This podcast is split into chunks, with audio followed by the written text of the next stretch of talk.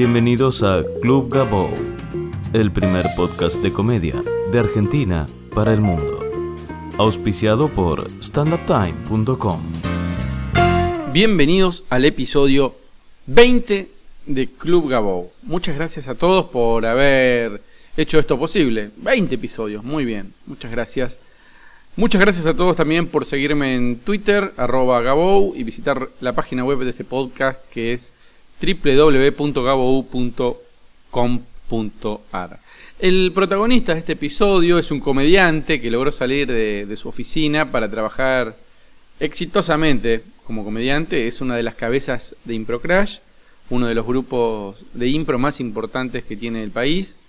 Y todo el conocimiento que él tenía del mundo corporativo lo, lo puso a disposición del grupo y logró que tengan un rumbo único. Eh, eventos, giras por Latinoamérica, España, y poder convertir básicamente a Improcrash, a un grupo de impro, en un grupo de comedia profesional, donde todos sus integrantes puedan vivir de su trabajo como comediantes.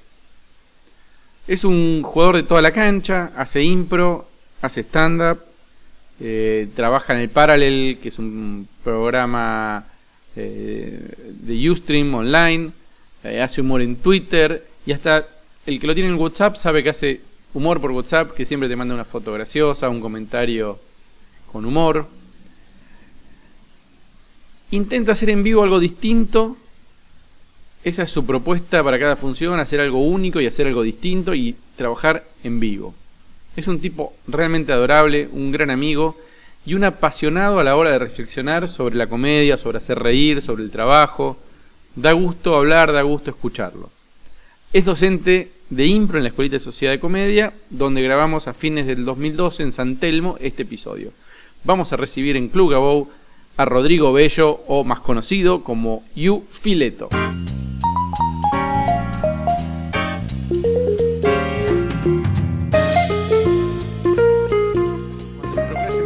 El que sabía el rumbo eras vos, el cabeza del grupo eras vos.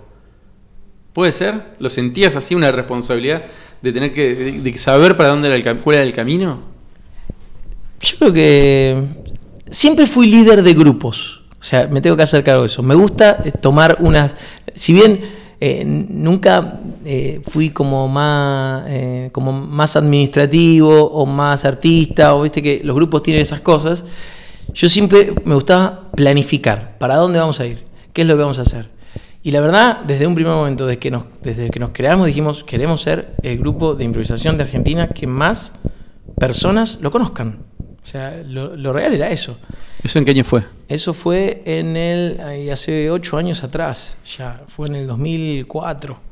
El 2000, sí, 2004. Y en ese momento estaba el mosquito, sucesos. Sucesos ya no estaba. Eh, nosotros era como, como que queríamos, por lo menos mi idea, y siempre fue, y creo que sigue siendo, es ser un grupo de humor popular y que lo conozca la mayor cantidad de gente. Eh, si nos, es, sentía como el humor en algún punto también como una idea como una idea política el humor es decir si nosotros llevamos gente vamos a tener peso para poder para poder transmitir ideas que queremos transmitir si, si vos haces un ¿Es espectáculo importante que el humor sea popular? y a mí me gusta. A mí me gusta que sea popular. ¿Por qué? Eh, Es más, a ver, yo pienso lo siguiente, es, lo- ¿se hace popular algo que, que la gente quiere ver o uno puede planificarlo desde el comienzo, quiero ser popular? ¿Entendés la diferencia? Sí, no. ¿El objetivo, ¿Es es un objetivo o es una consecuencia de un laburo? no, me parece que es, que es una consecuencia de un laburo, pero si la planificación es que nos vea la mayor cantidad de gente, eh, y también era como, en ese momento era, nos tenemos que diferenciar. Esto de, todos los hijitos de mosquito, es decir, ¿cómo hacemos para diferenciarnos? Y a priori, nosotros fuimos a muchos festivales internacionales y la idea era, che, estos pibes que están en tal país eh, se visten así. El- en la impro, sobre todo en la impro, era el mundo de, la impro tiene algo que es, la vestimenta es un jean y una remera. ¿no? Un poco lo que pasa también un poco con el stand-up. ¿no? Como decir, y a mí me pasa también cuando hago stand-up. Ahora yo, mi forma de diferenciarme es de acuerdo a la vestimenta también. No solo de lo que hablo, sino de el, el que uso pollera. Tengo una pollerita y me siento bien con la pollera. No me, no me, no me genera un conflicto, no me siento eh, más o menos gay, sino que me siento cómodo, me siento en un lugar de, de transgresión, pero que no hago referencia. Como Edizar. Por ejemplo.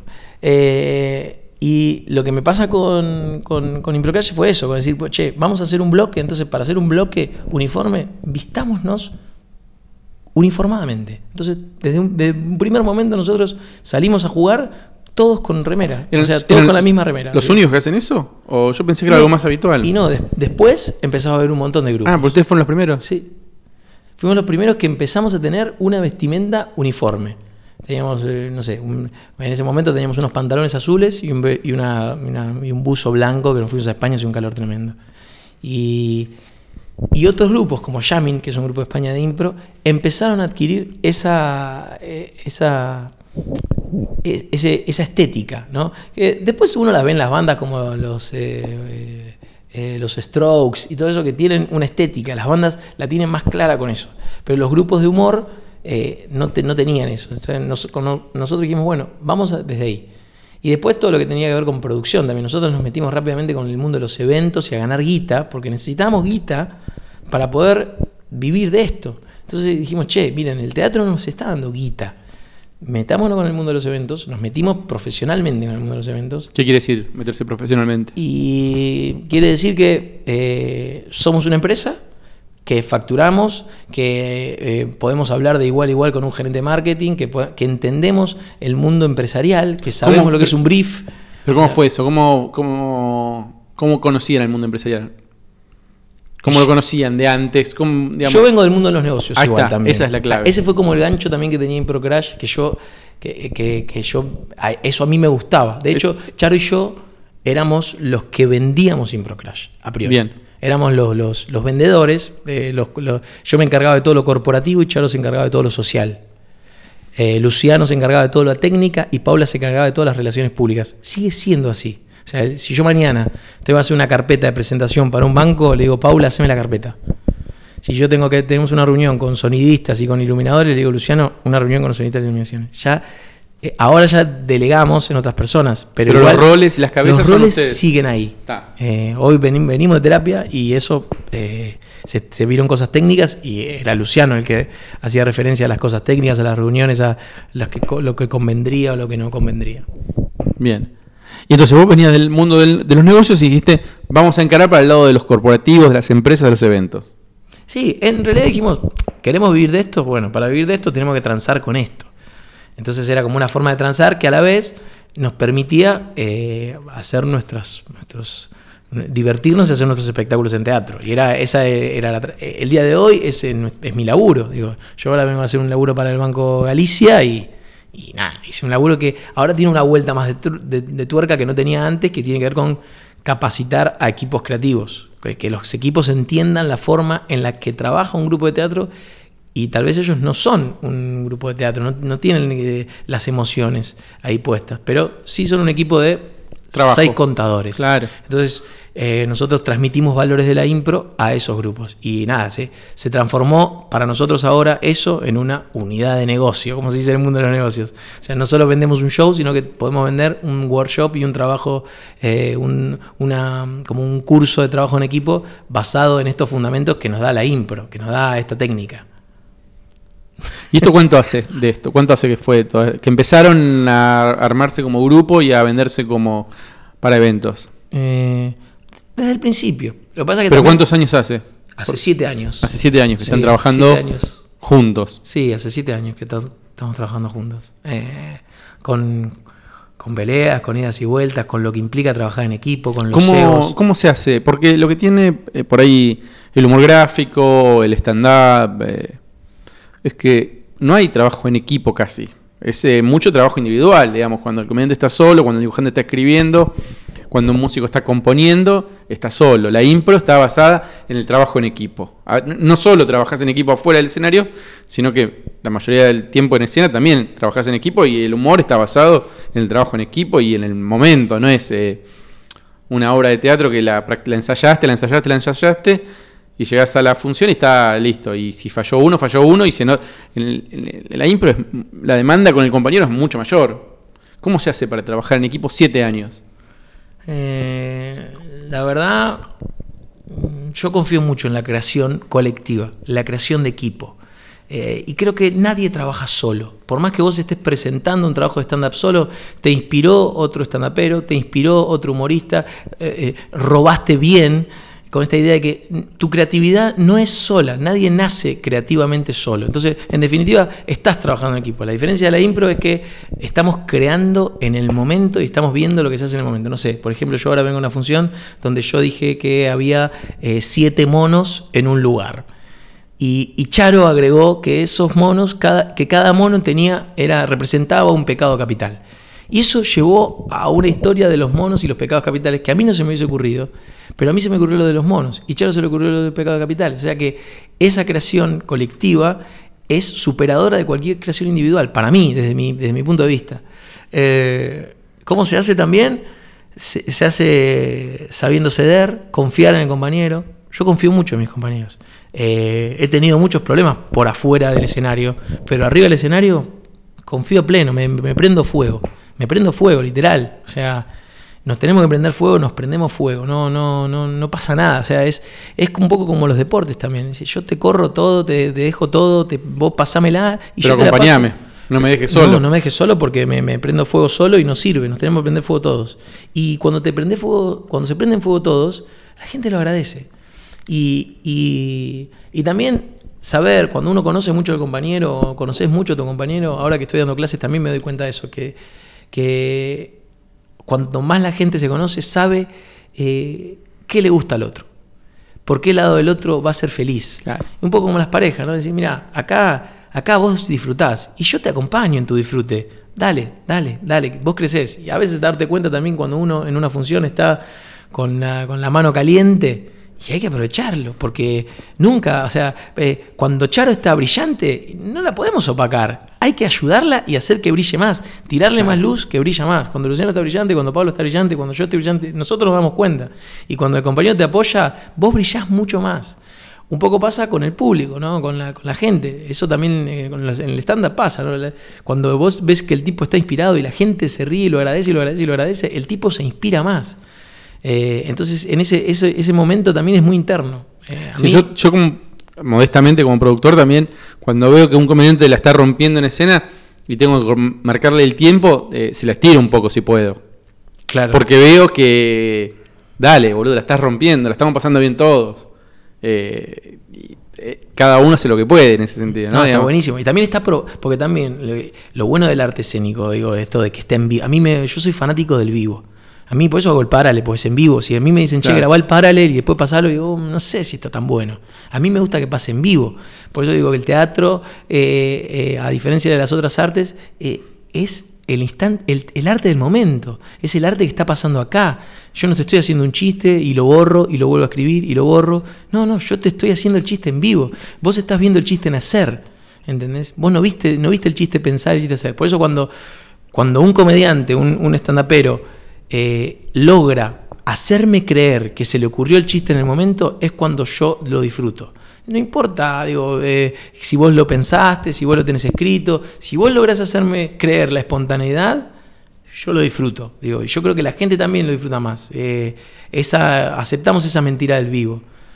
por eso digo, cuando alguien está ahí, ahí brillando, quiere decir que está pasando algo en vivo que el tipo está creando en vivo. Entonces hay que dejarlo porque el tipo está creando en vivo. Es como cuando hay un ensayo, eso pasa mucho en los ensayos. Yo vengo del mundo del teatro más tradicional también. y en los ensayos decís, estás re inspirado en el ensayo.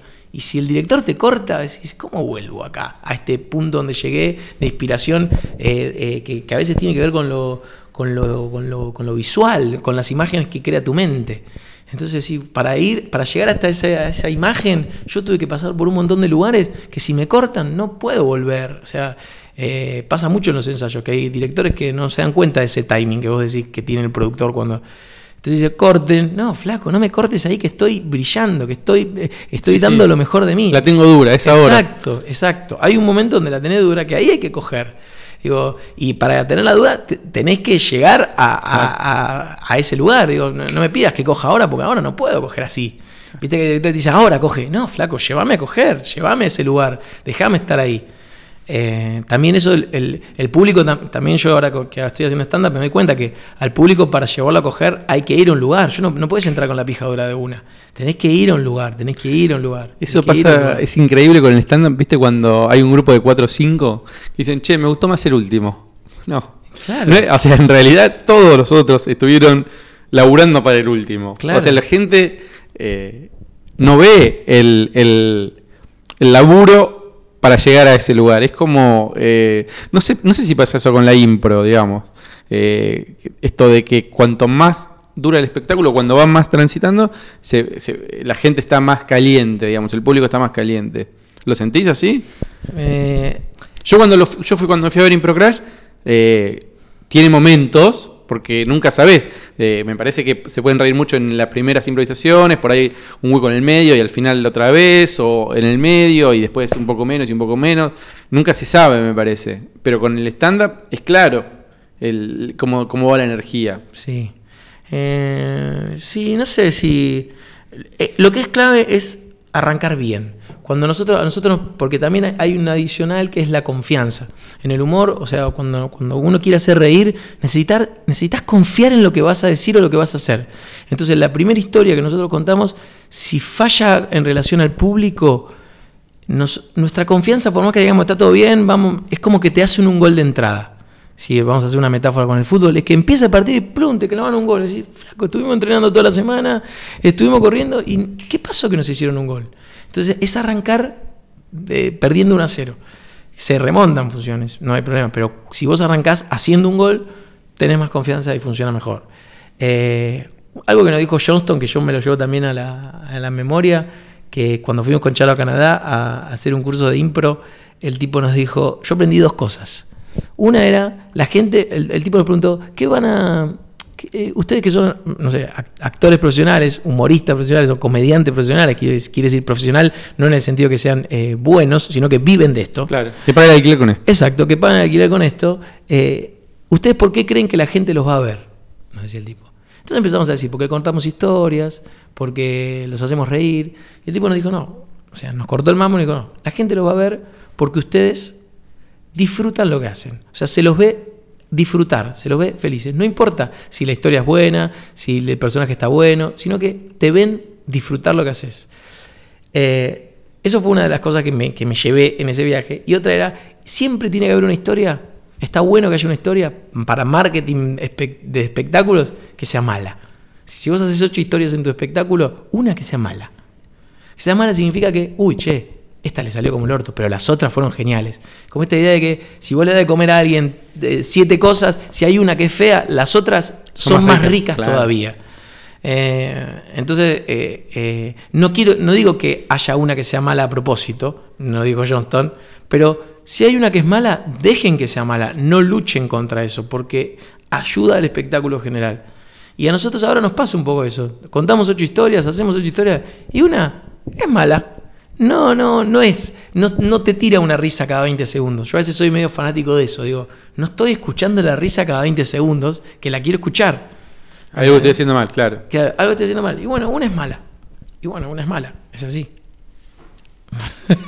Eh, a mí cuando lo fui a ver el espectáculo y cuando veo Impro Crash, eh, yo veo ese disfrute y veo... eh, hay algo de estético lindo en el escenario. Hay una cosa que decir, estos cuatro, qué bien que la están pasando, qué buena química que tienen entre ellos, cómo se están divirtiendo. Eso, eh, cuando lo transmiten, llega, digamos, y dan ganas de verlo. Y pasa lo mismo, me parece, con un show de stand-up. Cuando vos ves que el tipo lo está disfrutando en el escenario, eh, la disfrutás también. Te pasa como espectador que a veces ves que no la están disfrutando y te pones... Sí, sí, sí, sí. A mí me, me, pasa mucho. Eso es lo, peor que me puede pasar. Digo, cuando veo que alguien, un actor, no la está pasando bien, y digo, pero dedícate a otra cosa, boludo. Dedicate a porque acá se trata de pasarla bien. O sea, no, no hay un secreto mayor. No hay un secreto mayor. Se trata de pasarla bien. Pa- Para mí, digo, no. Y, y también un poco por lo que aprendí de- de todos estos años, digo, no se trata de hacerlo bien. Me pasa mucho con amigos músicos. Yo tengo amigos músicos que pifian la nota y se ponen mal y están enojados y lo ves con cara de culo. Digo, la gente no se da cuenta que vos metiste un la cuando iba un sol. Disfrutá el error, disfrutá el accidente, disfrutá eso que te está pasando, que no pasa nada. ¿Entendés? Hasta primero la gente no se da cuenta. Y después, si, yo prefiero ver un músico que se equivoque en las notas y esté contento, a un tipo enojado, obsesivo por, por, dar la nota perfecta. No, no me interesa.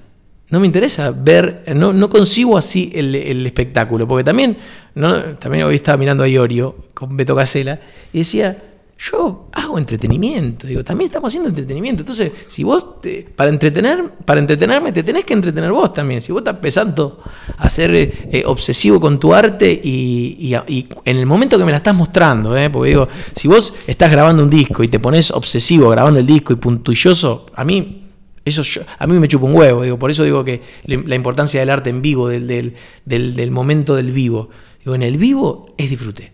No, no, no, no puedo ver otra cosa. En el vivo tiene que ser disfrute. Por más que tengas.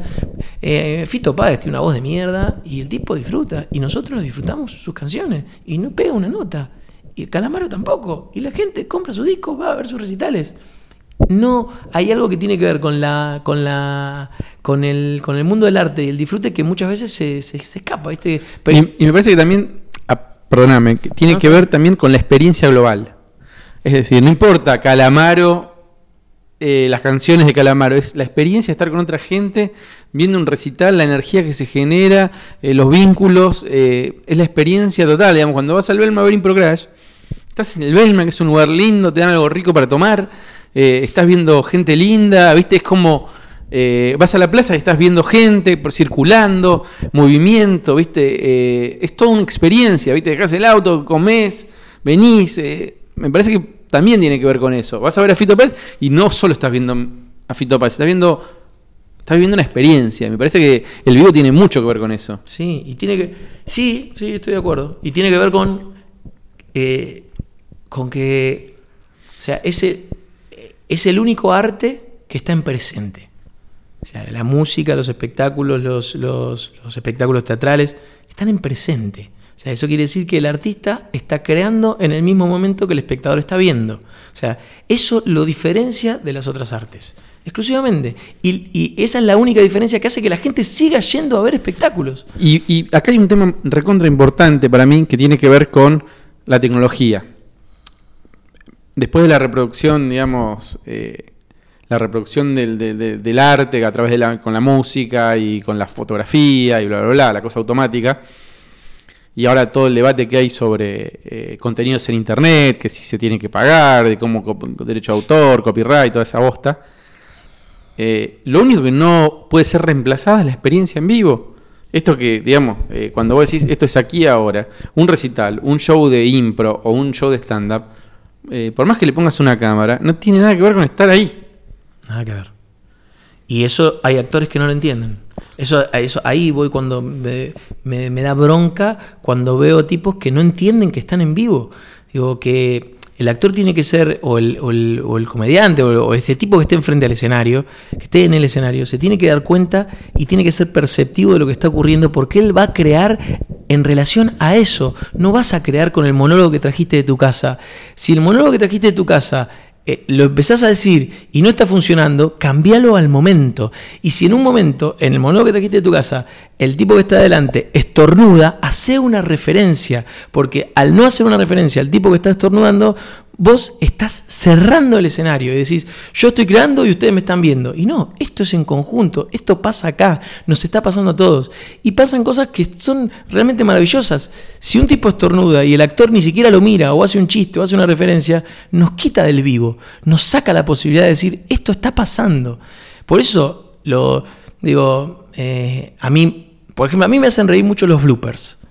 Me hacen reír y tienen que ver con que es, fue algo que fue en vivo, ¿entendés? Te muestran un vivo. Y si el blooper pasa en vivo, me hace reír mucho más. Por eso a la gente le interesa, no sé, ver partidos de fútbol. Y ver un partido de fútbol en vivo es un, es un espectáculo. Vos sabés que en cualquier momento puede haber un gol. Lo mismo debería pasar con un espectáculo de stand-up. En cualquier momento puede haber una risa. Te tiene que sorprender el tipo. No, no puede eh, anticiparte el gol. El gol no se puede anticipar. El gol está por llegar y llega. Me parece que eh, eh, eh, algunos se olvidan de eso, entonces dice, bueno, voy a mostrarte, inclusive con el teatro tradicional, con, con una obra de Shakespeare o lo que sea. Ok, hay una cuarta pared, pero que no existe. La cuarta pared no existe. El tipo está estornudando y vos estás diciendo tu monólogo. Mejor que hagas una referencia a que no hagas ninguna. Porque si vos haces una referencia, le das vida a la obra. Si no haces ninguna referencia, no, no. Me estás contando algo que estudiaste y bueno, sabes muy bien el texto. ¿Y con, Twitter qué te pasa? Veo que usas bastante Twitter. te copás con el Twitter. Por ahí mandás 20 tweets al hilo. Ahora me estoy calmando un poco igual. Eh, no, me gusta esto de. bueno, el Twitter es, es la representación de eso que te estoy diciendo. Digo, es la mente en vivo todo el tiempo. Entonces hay 200 mentes conectadas en vivo todo el tiempo. Y me gusta esta idea de que es, que, que es la mente, porque Twitter es la mente, es así. Es la mente, es el ingenio, es la velocidad. Eh, casi no hay fotos, casi no hay videos, casi no hay anclaje eh, visual, digamos, es todo eh, abstracto. Exacto. En realidad son es la imagen que yo te genero con mi mente. O sea, es la imagen que yo te genero con mi mente. La imagen que yo te hago creer también. En Twitter es, muy divertido porque vos jugás ficciones. Somos, somos reales, pero somos personajes. armas chistes, tenés un, estás acotado, tenés 140 letritas para meter. Y me gusta eso, me gusta, eh, me gusta la interacción que se genera con la gente que te sigue y con la gente que vos seguís y con, y con esto de... Eh, se da algo que a mí ya me pasaba cuando era... Cuando, a mí me pasa con mis amigos en Twitter. Digo, yo, no, en Twitter, ¿no? pero en la vida real, digo, me junto en un bar con cinco amigos y, y estamos hablando de algo y hacemos chistes de eso que estamos hablando. Bueno, en Twitter es eso entre millones. Digo, hay un hashtag y todos estamos hablando de eso y hacemos chistes y opinamos, nos ponemos de un lado, nos ponemos del otro, eh, criticamos a esto, criticamos a esto otro, eh, con ingenio. Eh, a mí la gente ingeniosa me hace reír. Decime tres tuiteros que te gustan mucho que le dirías a la gente, si no, síganlos porque la van a pasar bien. síganlos porque Bueno, la chica Sabrina me gusta mucho por esta idea de, que encontró un lenguaje. O sea, eso también es algo que yo valoro mucho. Cuando alguien encuentra un lenguaje y dentro del lenguaje hace humor, critica y a la vez está en un lugar. ¿no? cuando podés ver ideología con un lenguaje. Digo, eh, lo mismo, ahora te voy a decir otros, pero lo mismo Capusoto, ¿no? El tipo encuentra un lenguaje y con ese lenguaje mete ideología. Eh, que a mí eso yo lo valoro. Digo, qué bueno que el tipo pudo, que Saborido y, y, y inventaron un lenguaje que ya está en la sociedad. Eh, el porro y esto y papá, pa, y bueno, y ya el, eh, eso existe en la sociedad, pero el tipo lo plasmó en un lenguaje y funciona, funciona perfecto porque funcionan todas. Es lo mejor de la televisión de humor argentino en este momento. A mí me, encanta, digo, y, la idea del bufón que se perdió también, la idea del bufón, la idea del tipo que, que, critica con inteligencia. Cuando luego ves la película de Capusotto y Capusotto habla de la ciudad del orto, que es esta ciudad de Buenos Aires, y que dice que hay un intendente, que es el intendente de la ciudad del orto, que no es otro que Macri. En, en la idea de Capusotto es eso, y cuando él dice eh, eh, por por la calle culo, agarrar por la calle pija, no, el otro está lleno de pozos, no, te conviene agarrar por la concha de tu madre. Son todos mensajes que le hace el bufoncito al rey. Y, vos ves, yo fui a un cine de Belgrano, y vos ves a los hijos, a la gente que votó a Macri riéndose de ese bufoncito y riéndose del mensaje que le hace el bufoncito, y no es otro que el mensaje que le hace el bufoncito al rey. Entonces a mí me parece, me parece hermoso eso cuando veo eso. Eh, otro tuitero que me guste, a ver, ahora me, ahora me sacaste de, foco, a ver. No quiero nombrar uno y después que después arrepentirme. Eh, ahora tuve así como la chica Sabrina como ahí como referencia. Eh, mm, ¿A don Ramón lo seguís? A don Ramón lo sigo. Me gusta el próstata. Arroba el próstata. también porque tiene un lenguaje. Porque se para en un lugar. También me gusta eso que se para en un lugar. Eh, y escribe con mayúsculas, son como pelotudeces que se. También estas cosas que se diferencian, que yo no las tengo. Digo, yo no. Yo, ¿Vos crees que no? ¿Que yo no tengo una diferencia? ¿Vos crees que no? ¿Tenés un estilo propio en Twitter? No, sí, tengo mi estilo, pero, pero es como muy. Muy. Eh, es muy parecido a mí. Digo, no, no, no es un personaje como Yufileto no es un personaje, yo soy muy Yufileto. Digo, no, no, me, no puedo decir, no, que yo soy otro. Y seguramente la chica Sabrina no, es así. Digo, es, un, es claramente un personaje que inventó y lo sigue a rajatabla y está, y está en ese lugar. Eh, no, esos, esos dos. Después, bueno, Félix, Malena, eh, Charo, yo lo sigo, pero yo vivo, de- o sea, tal vez tengo un diario con ellos, ¿no? como con vos, no tengo un diario. Entonces, el- al tener un diario, eh, eh, viste, pasa mucho esto que estamos hablando algo y después que terminamos de hablar. Pero es muy yo loco- es yo muy- veo un tuit de Charo que lo terminamos de hablar, ¿entendés? O Pero sea, que estuvimos los dos el fin de semana en Rosario, nos seguimos y ninguno supo que el otro estaba en Rosario. Increíble. Yo no tuiteé nada, pero me fui a Ah, ver a pero yo viejas- sí, hijo de puta. Me fui a ver a viejas locas. No, no tuiteé nada, ni me fijé en Twitter, ni estuve en Twitter. eh, porque me fui con unos amigos a ver a viejas locas y. Que a todo esto también, Piti, me parece muy gracioso. O sea, si vos me decís dos humoristas que te gustan, Piti Álvarez y Orio, son mis dos humoristas favoritos. Que ninguno se dedica a la comedia. No, no, pero me parecen mis dos humoristas favoritos. ¿Entendés? Digo, si Iorio mañana dice, che, paseo a la plaza, espectáculo de stand-up, Iorio hablando una hora de las cosas que él le gusta y quiere, yo pago entrada por eso, ¿eh? Yo pago entrada, o, un, o ver un vivo de Beto Casella y Iorio en vivo. ¿A juez lo tenés? A Luis Juez, el, el- de Córdoba, sí, también me hace reír. también me Es hace un reír. genio. Sí, también me hace reír. Sí, Ese también. me gustaría tener un stand Está bien, pero, pero digo, esto ta- también de los, los, lo- a los reportajes. Me gusta esto que consiguió Casela, Beto Casela, con los reportajes con, con Charlie García, con Iorio. Es muy bueno. Porque eh, la relación que tiene Beto Casela con Iorio me parece hermosa. Y, ya, por más que sepa que es grabado, es graciosísimo. Digo, él cómo piensa y cómo va de una idea, de una ideología a otra, ¿viste? Porque Iorio es nazi y después es pro eh, familia de padres homosexuales. Es como va de una ideología a otra y, sin problemas. Me, hace, y aparte la forma. También esa es otra cosa que, que, rescato, la forma que tiene de decir las cosas. ¿Y cómo, con el stand-up, medianamente me queda claro cómo bajar línea? Con el stand-up es muy claro. Vos eh, das tu opinión todo el tiempo, de alguna forma. Con la impro, ¿cómo se hace esa bajada de línea? Porque eh, si vos haces una historia de alguien que te cuenta, ¿cómo haces eh, para hacerlo en forma, eh, digamos, a propósito? Una cosa es hacerlo porque lo pudiste colar y otra cosa es decir, bueno, loco, queremos decir esto y esta es nuestra línea. ¿Cómo haces para colarlo en la, en la improvisación? Y lo colamos como chistes, entra... Nosotros tenemos, por suerte, los cuatro, eh, una... Compartimos más o menos una línea ideológica. Cada uno desde sus, como desde sus- de su lugar, y algunos un poco más grises, otros más negros, otros más flexibles, otros más inflexibles. Pero los cuatro en Improcrash tenemos una línea ideológica. Algunos más interesados por la política, otros menos, también es cierto. Otros más informados, otros menos. Eh, a mí me gusta mucho leer los diarios. Yo leo los diarios a la mañana. O sea, me levanto y leo página 12 y leo Clarín y los leo. O sea, no, no, eh, me, me, me in- me interesa, no, no, no puedo explicar, no, no, no, no lo veo ni. No, no es que me divierte, me gusta. Entonces, cuando después cuando hago historias, improviso, esas cosas surgen. Y mi opinión de las noticias está ahí, surge. Eh, esto que pasó con Griesa en Nueva York, el otro día hicimos una función y estaba. El abuelito Griesa era un fantasma que, que te tiraba una cautelar. O sea, e- eso estaba ahí, ¿no?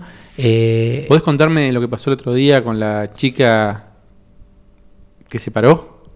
Eh, sí, el otro, eso también es algo que, que yo lo agradecí mucho, que, eh, que por eso ahora, o sea, básicamente, para, porque hay hay personas escuchando y no van a entender esta intro. Estábamos en la función del Belma y, y haciendo una historia que tenía que ver con una, una opinión nuestra bastante, ¿no? Una opinión nuestra bastante directa, porque no tenía mucha poesía, la verdad, no tenía mucha poesía, donde había un cura que eh, estaba armándose un porro, que se tomaba una, una línea de cocaína, que las monjas eran, eran adictas a la cocaína y se estaban rehabilitando en el mismo convento. O sea, una, una historia de, de- de bastante oscura de, de- una iglesia, ¿no? De un- una mina, una mujer que estaba en la primera fila, se levantó, levantó los brazos, agitó, miró para, como para la cabina, como corten todo. Y nosotros, sorprendidos, cortamos todo. O sea, y nos pusimos, bueno, a ver, ¿qué quiere decir esta mujer? Eh, y nos pusimos como escuchándola, nos sentamos en el escenario Ella empezó, hablemos de y valores. escuchamos y ella nos dijo, bueno, eh, hablemos de valores. ¿Qué valores se están transmitiendo acá? empezamos a hacer chistes, nos reímos, dijimos que, que eh, Charo le hizo un chiste como, bueno, acá estamos haciendo como una, como una crítica a la Iglesia Católica. Eh, también nuestra, nuestra crítica era muy lineal. Digo, yo nosotros, yo, me, pondré, me podría poner a hablar de la iglesia católica, ¿no? Como esto de. Eh, y criticarla y todo, pero era muy lineal. Era, los curas tienen esta careteada, pasa esto, sé qué. Hay que descaretear un poco la iglesia. No, digo que deje de existir, porque en realidad también, si lo pienso en esos puntos de vista, digo, la iglesia es un partido político que tiene dos mil años. O sea, si lo veo, si lo ves desde el punto de vista político, es un partido político. Es así. digo, entonces, eh, lo que habría que hacer es descaretearla. Pero no importa, al margen de eso eh, eh, hicimos chistes, todo, pa, pa, pa, pa, y, y después volvimos con la historia.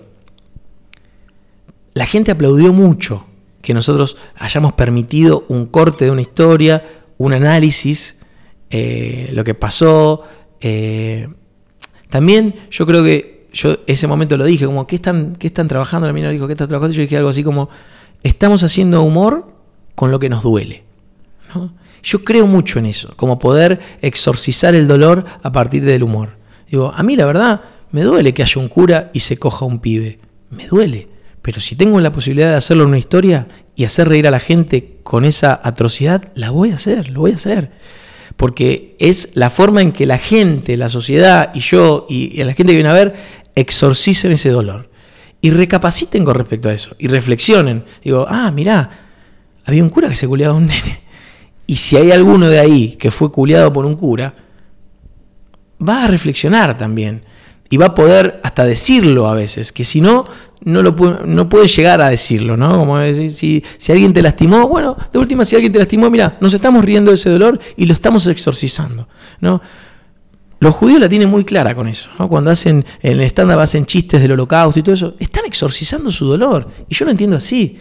A veces no lo entiendo porque no entro en ese dolor, porque no es un dolor que a mí me afecte directamente, pero tranquilamente el holocausto o todo lo que, lo que sea una masacre, yo lo asocio con la masacre de los 70 que hubo en Argentina, o sea, rápidamente tenemos una conexión con una masacre. Todos los países del mundo tuvieron alguna injusticia. Todos los pueblos del mundo fueron... Eh, fueron entonces, eh, si exorcizamos ese dolor, vamos a sentirnos bien. El humorista tiene una gran responsabilidad en eso. Es el único que puede hacer que la gente exorcice su dolor. Es el único que puede hacer. Digo, en terapia se habla mucho esto, ¿viste? Vos vas a terapia hace años y te ríes de tus tragedias, te, te terminás riendo, haciendo chistes para poder sobrellevar el dolor. Te terminás riendo que, ves el fantasma de tu papá. Y te reís y te reís y te reís y el dolor sobre, se sobrelleva. Pues en definitiva es eso. Entonces yo dije algo así como, nos estamos riendo de lo que nos duele. Y, la gente también lo agradeció, aplaudieron, fue como un aplauso cerrado, así como se pusieron de pie, algunos fueron una, como una cosa muy yankee, ¿no? Pero nosotros nos sentimos, yo me sentí que teníamos una madurez como grupo. Como decir, esto si nos pasa en el pasado, si nos hubiese pasado en el pasado, hace dos años atrás, no hubiésemos parado la historia. Hubiésemos mirado a la mina como callaste, forra, y seguimos. Y eh, por eso vuelvo al vivo, ¿no? Decir, ¿te pasa esto en vivo? Aprovechalo, esto es una perla, ¿eh? Esto no le pasa a todos los grupos de teatro que una mina se le pare y que levante, no le pasa a todo el grupo de teatro. Aprovechémoslo, exprimamos esta naranja que nos, la está regalando. La mina estaba borracha también, ¿no? Eh, hay que decirlo, ¿no? No es que estaba, eh, estaba en, sus, en sus cabales mentales, estaba borracha. Pero igual sí eh, sentía que estábamos atacando valores que ella defendía. Eso era cierto. Era sí, lo que, lo, que, lo, lo que hizo el alcohol fue desinhibirla para pararse. Exacto. Nada más. Exacto. Eh, pero fue un, fue momento del vivo. Yo creo que la gente agradeció eso también. Vuelvo a eso de. Fue un momento donde las personas dijeron, che, yo estuve en la función que la mina se levantó. O sea, me parece que está bueno rescatar eso, que las personas se lleven a decir, che, vos estuviste en la función que se cayó el tenol, bueno, yo estuve en la función que la mina se levantó. Eh, y dar la idea que eso es que tiene la impro, tocar un timbre, que es algo que tiene la impro de la, lo, eh, de lo inesperado. yo estuve en la función que el telón se cayó, yo estuve en la función que la mina se levantó, y todo eso.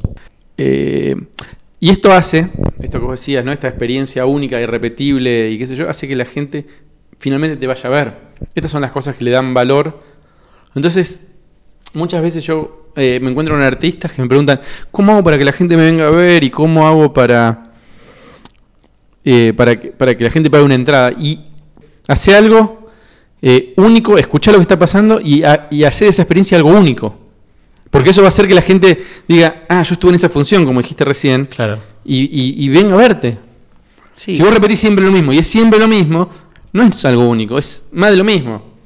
Es más de lo mismo, sí. Y si, y si copias, o sea, hace algo único que a vos te identifique también, digo, porque hay gente que hace algo único copiado, o que, lo, que copia a alguien, o que trata de copiar la energía de alguien. Trata de hacer algo que en lo que vos te sientas cómodo, tengas confianza. eh, eso la gente te va a ir a ver y va a volver y tal vez no, porque también eso es algo que pasa. Eh, eh, no le podemos gustar a todos. Eso es algo que yo tengo discusiones con Charo que son muy buenas, como, Charo, relajá, no le podemos gustar a todos, no le podés gustar a todos. Eh, yo, estoy, yo estoy convencido de eso, y la verdad, a los que le gusto, bien, y a los que no les gusto, también. Es así. Bueno, están golpeando la puerta. Fileto, mil gracias. Chao, Qué bueno, Gabo. Mirá cómo gritan, viejo, desesperado por venir acá. Viens voir les comédiens, voir les musiciens, voir les magiciens qui arrivent. Viens voir les comédiens, voir les musiciens, voir les magiciens qui arrivent. Les comédiens ont installé leur tréteau, ils ont dressé leur estrade étendue des calicots. Les comédiens ont parcouru les faubourgs, ils ont donné la parade à grand renfort de tambour. Devant l'église, une roulotte peinte en vert, avec les chaises d'un théâtre à ciel ouvert. Et derrière eux.